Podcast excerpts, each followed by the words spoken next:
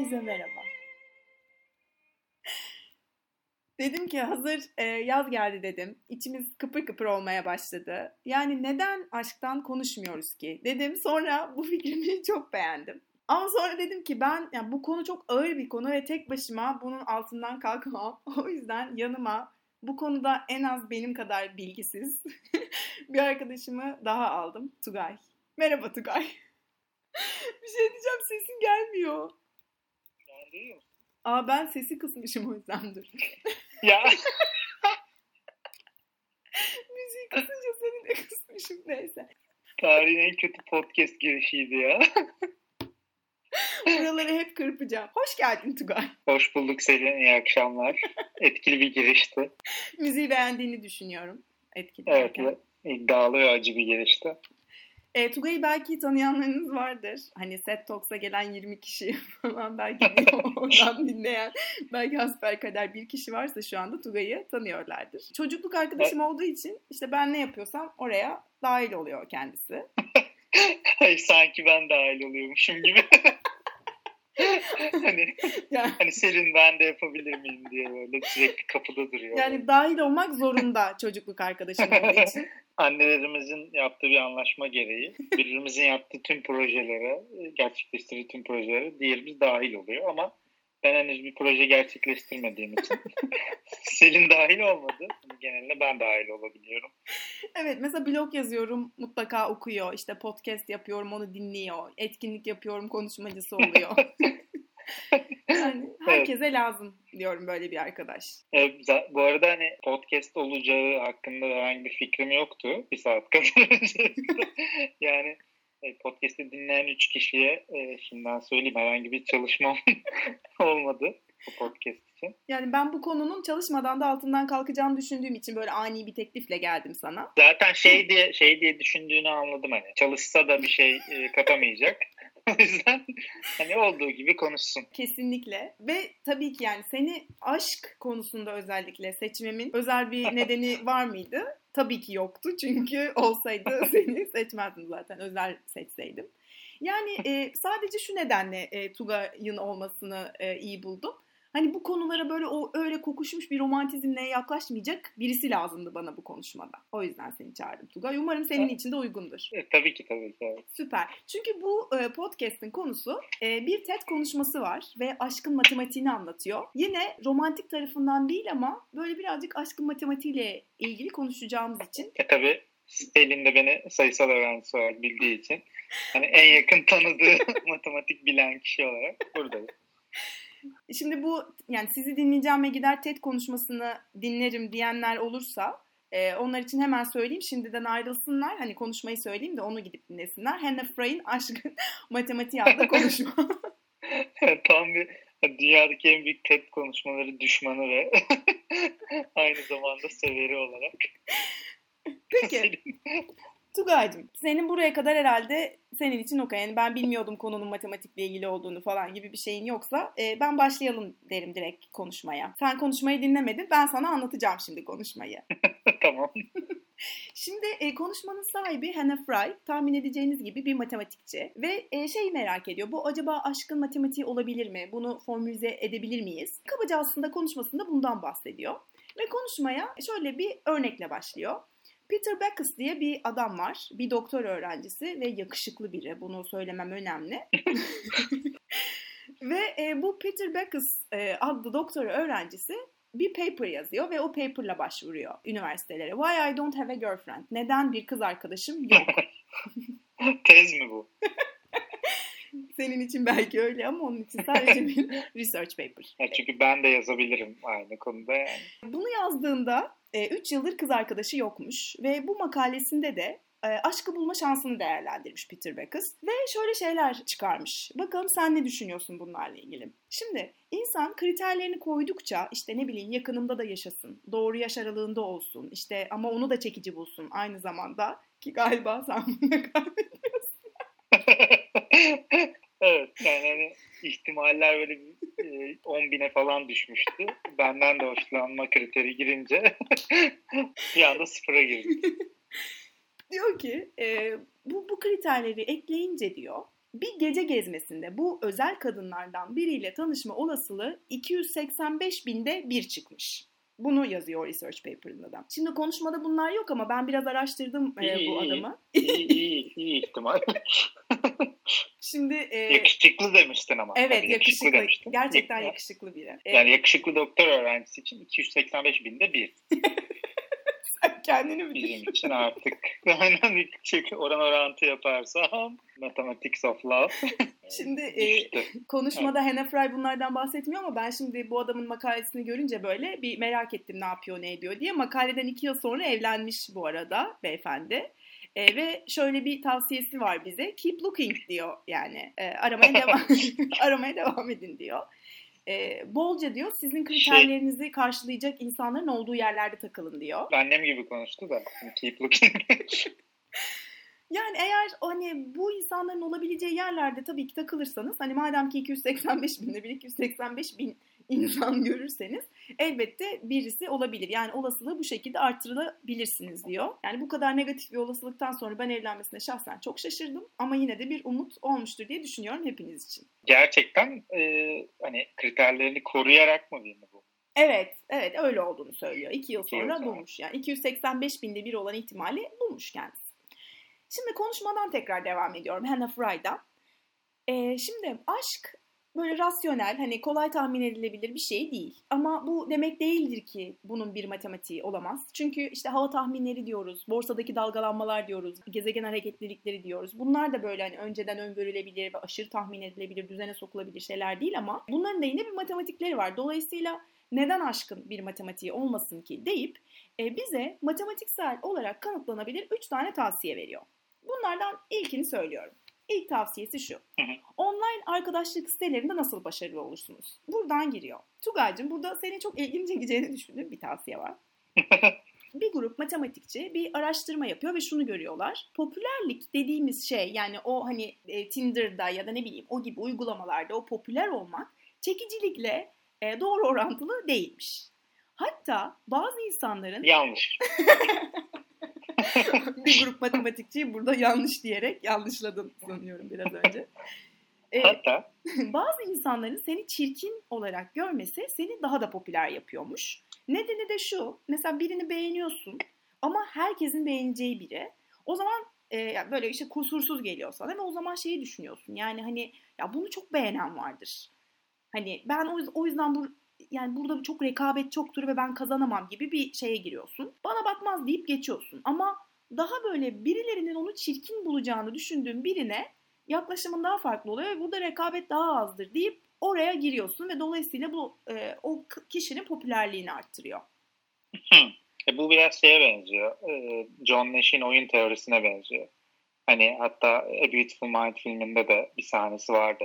İşte dört erkekler içeriye dört beş tane kız giriyor. Bir tanesi çok güzel ama diğerleri biraz daha, daha ortalama güzellikte kızlar. Böyle hepsi de tabii ki de erkeklerin hepsi o en güzel olan kıza bakıyor.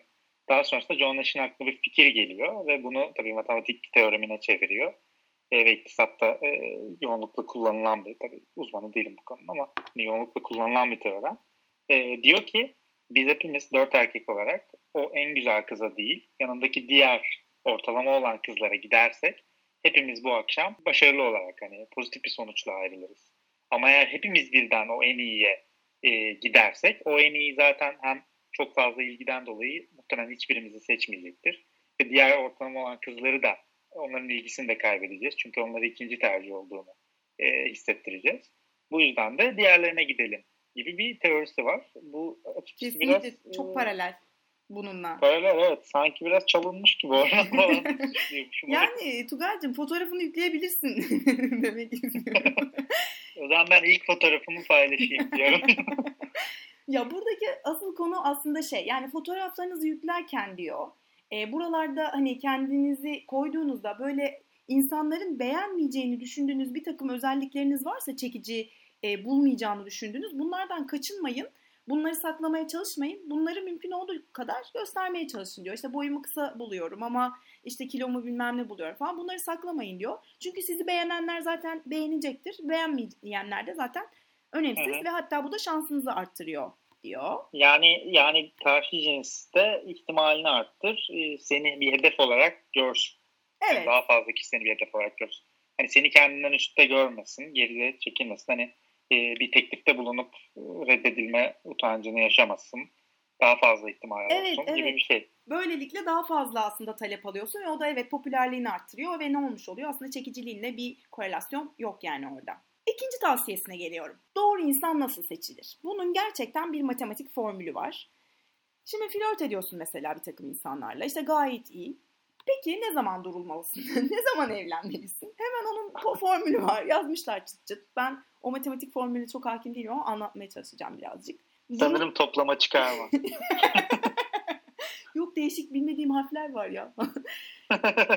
Şimdi durulayım ben dedikten sonra karşına çıkan ilk insanla evlenirsen öyle olmuyor işte. Yani hani bu değil. Ee, burada da yine bir teori var ortaya çıkan. Optimum durma teorisi. Ee, bu teoride şöyle bir şey var. Ee, flörtün başlangıç noktası mesela hani bazen belli ama bitiş noktasını da birazcık belirlemek gerekiyor. Yani ben şu yaşta durulmalıyım ya da ben şu kadar insandan sonra durulmalıyım gibi bir şeyler olması lazım kafa, kafada insanın. Bunun iki versiyonu var. E, bu tamamı Hannah Frank'in konuşmasında yok ama ben başka bir yazısından aldım bunları. İlk versiyon şu. yani o başında ayrılıp ayrılıp TED konuşmasına gidenler şu anda bunları bilmiyor. Aynen öyle. Hepsini kaçıracaklar. bu e, iki versiyonu var e, bu teorinin. Anlatıyorum. İlk versiyon şu. Hayatında çıktığın insanların ilk %37'sini reddetmek. Diyelim ki hayatın boyunca 10 kişiyle çıkacaksın. Böyle bir şey koydun kendine. İlk dördü direkt reddediyorsun. İşte ilk 20'siyle çıkacaksan 8'ini reddediyorsun. Sonra tanıştığın ve diğerlerinden daha iyi olan ilk kişi the one oluyor senin için. Ve böylece bunu yaparak bulduğun insanla hayatın boyunca mutlu olma e, olasılığın yüzde kırkmış. İnanılmaz bir oran bana kalırsa. Ne diyorsun? Yani %37 mi dedin? Oraya mı gelemedin sen daha? İşte bir, bir kişiyle beraber olduysak bunun %37'si. Hiç üzülme. Ee, Başka bir peki, versiyon peki daha var. bir saniye. Ha, Hani ne yani total totale nasıl varıyoruz burada? Yani totalin %37'sini nasıl hesaplıyoruz? İşte o yüzden Yani de biz sonuçta biz sonuçta burada bu arada bahsettiğimiz ilişki e, bir herhangi bir relationship mi yoksa date'ten mi bahsediyoruz? yani ilişki aslında tanıman gerekiyor yani o insana. Çevirememiş İngilizce. yani hani sonuçta biz böyle atıyorum iki haftada bir ilişkisi olan ya da hani Heh. üç aylık ilişkiler yaşayan birileri değiliz. Nasıl hesaplayacağız? Yani diyelim ki ben dedim ki ben 32 yaşında durulacağım. İşte hemen Ee, ikinci versiyonunu söylüyorum senin için. Bu, bu, bu söylediğim e, ben işte yani ne bileyim hayatım boyunca 10 kişiyle çıkacağım falan böyle birazcık kişi sayısı varsa. İkinci versiyonu da daha çok zamanla ilgili. Mesela sen 15 yaşında çıkmaya başladın. Dedin ki ben 40'ımda evleneceğim dedim. O zaman da bu 15'ten 40'a kadar geçen dönemin ilk %37'sinde zamanının ilk %37'sindekilerin hepsini reddedeceksin. 15'ten Hı. başladığında. Yani Yani bu- bu- 24. evet. yaş gününe kadar ne kimle çıktıysan Türklere Türklere bu daha iyi uydu. Yani öbürü sanki biraz daha Amerikalı İngilizler gibi hani çok fazla date'i olan, çok fazla ilişkisi olan insanlara uyuyor gibi hissettim. ama. Evet evet aynen doğru söylüyorsun. Yani e, eğer mesela işte 15 yaşında çıkmaya başladıysan 40 yaşında işte evleneceksen i- 24. yaş gününe kadar olanları reddedeceksin. Sonra da karşına çıkan ve diğerlerinden yani o reddettiklerinden daha iyi olduğunu düşündüğün ilk kişiyle de evleneceksin. Şimdi bu teorinin kusurları şöyle var. Mesela senin ilk %37'de mükemmel eşin karşına çıkmış olabilir. Ne yapacaksın? Onu mecburen bu teoriye göre reddedeceksin. E sonra da bir bakacaksın ki daha iyisi çıkmıyor. Ne olacak? Yalnız öleceksin. Yani hayır şimdi bir de şöyle bir durum var. Bizim için bu geçerli değil. Biz zaten ilk %37'yi geçtik. İkimiz açısından hani e, geçmişe dönmeye gerek yok artık. Biz şeyin devamıyla ilgilenelim formülün. İkinci e, şey kusuru da şu. Mesela o %37 aşırı kötüydü mesela değil mi? E, sen onları reddettin ve sonra ne diyor teori? Onlardan daha iyi olanı e, seç diyor. E ama onlardan daha iyiydi ama onlar da iyi değildi ki yani çok kötüydü ve onlardan iyi olan aslında çok da iyi değil. Dolayısıyla ya o da böyle mutsuz bir evlilik getirebilir. Böyle bir takım kusurları var. Bu arada bu formül yani bu ilk %37'yi reddetme mevzusu sadece aşkı bulmakta değil atıyorum bir ev arıyorsan da bu şekilde yaklaş diyor. Ya da işe birini alacaksanız yine ona da bu şekilde yaklaşabilirsiniz diyor. İkinci Hı. tavsiyesi de buydu. Üçüncü tavsiyesi Yani buraya daha yani gelemedik ama aklımızda bulunsun. Dinleyenlerimizden belki vardır. Boşanmalar nasıl önlenir? Bununla ilgili konuşuyor. Amerika'da her iki evlilikten biri boşanmayla sonuçlanıyormuş. Türkiye'de bu oran benim bildiğim kadarıyla da 5 evlilikten biri. Bu da bence gayet yüksek bir oran. Tam bu noktada Hannah Fry başka bir psikoloğun çalışmasını anlatıyor. John Gottman diye bir adam. Bu sefer ona da birazcık dönüp baktım. Yine bu konuşmada yoktu. Onun da bir TED konuşması var. Adam bütün ömrünü ilişkilerin bilimine adamış ve 45 yıl önce de Love Lab, aşk laboratuvarı kurmuş ve yüzlerce çifti incelemiş burada. Ve o çiftlerin birbirleriyle olan konuşmalarını izlemiş. Yüz ifadelerini, kan, basınçları, kan basınçlarını, kalp atışlarını her şeyi her şeyi kaydetmiş. Ve sonra bunların sonunda bir ilişkinin devam mı edeceğini ya da boşanmayla mı sonuçlanacağını %90 oranında tahmin edebilmiş adam. Sadece onların arasındaki konuşmalara bakarak. 20 yıl tabii ki izlemiş. Çıkarımları şöyle. E, genelde bir tartışmanın ilk 3 dakikasında o ilişkinin boşanma olasılığı yüksek mi düşük mü bu anlaşılabiliyormuş aslında. Diğer ikinci çıkarımda bir görüş ayrılığında negatiflik ve pozitiflik dağılımına bakıldığında negatiflik biraz bile pozitiflikten fazlaysa orada mutsuz bir çift oluyormuş. Yani şimdi şöyle düşünüyorsun. Biriyle mesela bir görüş ayrılığı yaşıyorsun. Sen orada ne beklersin? Yani hem negatif düşünceler değil mi? Hem pozitif düşünceler birbiri arasında dengede olursa o ilişki dengede olabilir. Ama negatif daha baskınsa negatif olur falan gibi düşünüyorsun. Hı hı. Ama normali bu değilmiş. Evet negatif birazcık bile fazla olsa o ilişki kötüye gidiyormuş. Ama pozitiflikle negatiflik dengede olduğunda o ilişki iyiye gitmiyormuş.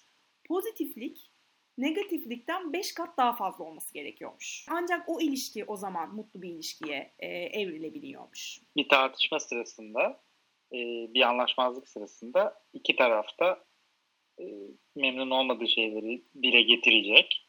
Buna bir ortam olacak. Ama aynı zamanda da bunun üzerinde diretmeyip ondan daha fazla pozitif şeylerden bahsedecek. Evet, aynen öyle. Yani bir birim negatiflikse beş birim pozitiflik olması gerekiyormuş. Bu pozitiflik derken birbirine olan ilgi, işte mizah falan. Yani hani kavga ederken arada espri yaparsan belki Tugay hani mutlu bir ilişki bulabilirsin gibi bir çıkarım yaptım ben. Umarım doğrudur. Evet ya demek ki ben boşanmaya hani boşanma gibi bir ihtimal benim için düşük. Evet.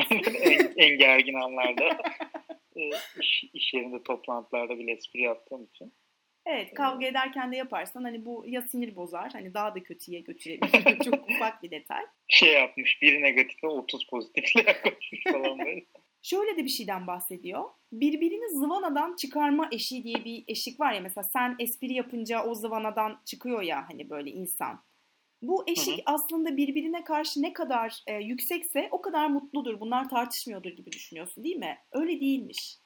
İki e, çift ya bir çiftin arasındaki o zıvanadan çıkarma eşiği ne kadar düşükse yani birbirlerine ne kadar tahammül edemiyorlarsa o ilişki o kadar iyiye gidiyormuş.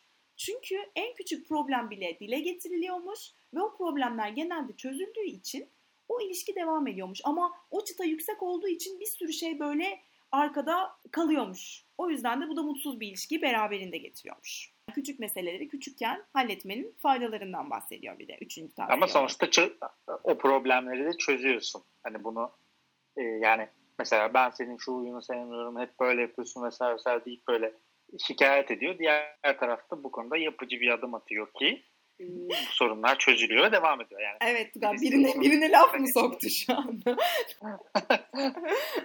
hayır hayır kimseye laf sokmadım yani şunu demek istiyorum hani dile getiriliyor ama bir taraf diğer taraf da sonuçta bu konuyu hani o şikayeti duyuyor ve o konuda bir pozitif bir harekette bulunuyor ki e, o ilişki sağlıklı bir temelde devam ediyor. Yani Eğer onu önemli. yapmamaya devam ederse o konuda herhangi bir şey yapmaya yapmazsa o ilişki gittikçe kötüye gidecektir yani. Kesinlikle öyle Tugay'cığım. Yani e, problemleri bir dile getirmekten ziyade çözmek. Evet doğru söylüyorsun. Hani dile getirmek hiçbir kimseye bir şey katmıyor. Ama Anladım. yine de çözmenin de bir parçası bir yandan dile getirmek. Yoksa hani sinir olup olup içe atıp. Ya öyle de şimdi Türk Türk aile yapısında anne babalar bu sorunları sürekli dile getirirler bildiğin gibi ama bu konuda da iki taraftan da hiçbir yapıcı hamle olmaz ve aslında bu e, evlilikler de uzun sürdü. Acaba bu e, formüle dahil olan örnekler bunlar mı? Yani evet boşanmayı engelliyor ama hani böyle bir sonuçta son, sonuçta olabilir yani. Hani nasıl evliliklerden bahsediyoruz değil mi? Uzun evlilik ama nasıl evlilik yani? Aynen aynen hani burada diyoruz yani tamam boşanmıyorlar. Boşanmayı engelliyoruz da e, ne şartlar altında yaşıyoruz. Hiç böyle düşünmemiştim. Bence de çok mantıklı. Ee, yani kabaca konuşma bundan e, bahsediyordu Tugay'cığım. Bilmiyorum yani yani teoride bakınca bunlara hani çok güzel ama Rabbim pratiğe de Evet. nasip etsin. İlk ilk formül çok ilgimi çekti. Onu zaten ilk formülden sonrasını dinlemedim. E, hemen Tinder açıyordum bir yandan gördüm. Tinder, Tinder değil yani olabilecek bütün sosyal medya profillerine e, şu anda çirkin fotoğraflarımı arıyorum. Which is very easy. Galerime girdim ve karşıma çıkan ilk fotoğrafı şu anda paylaşacağım birazdan.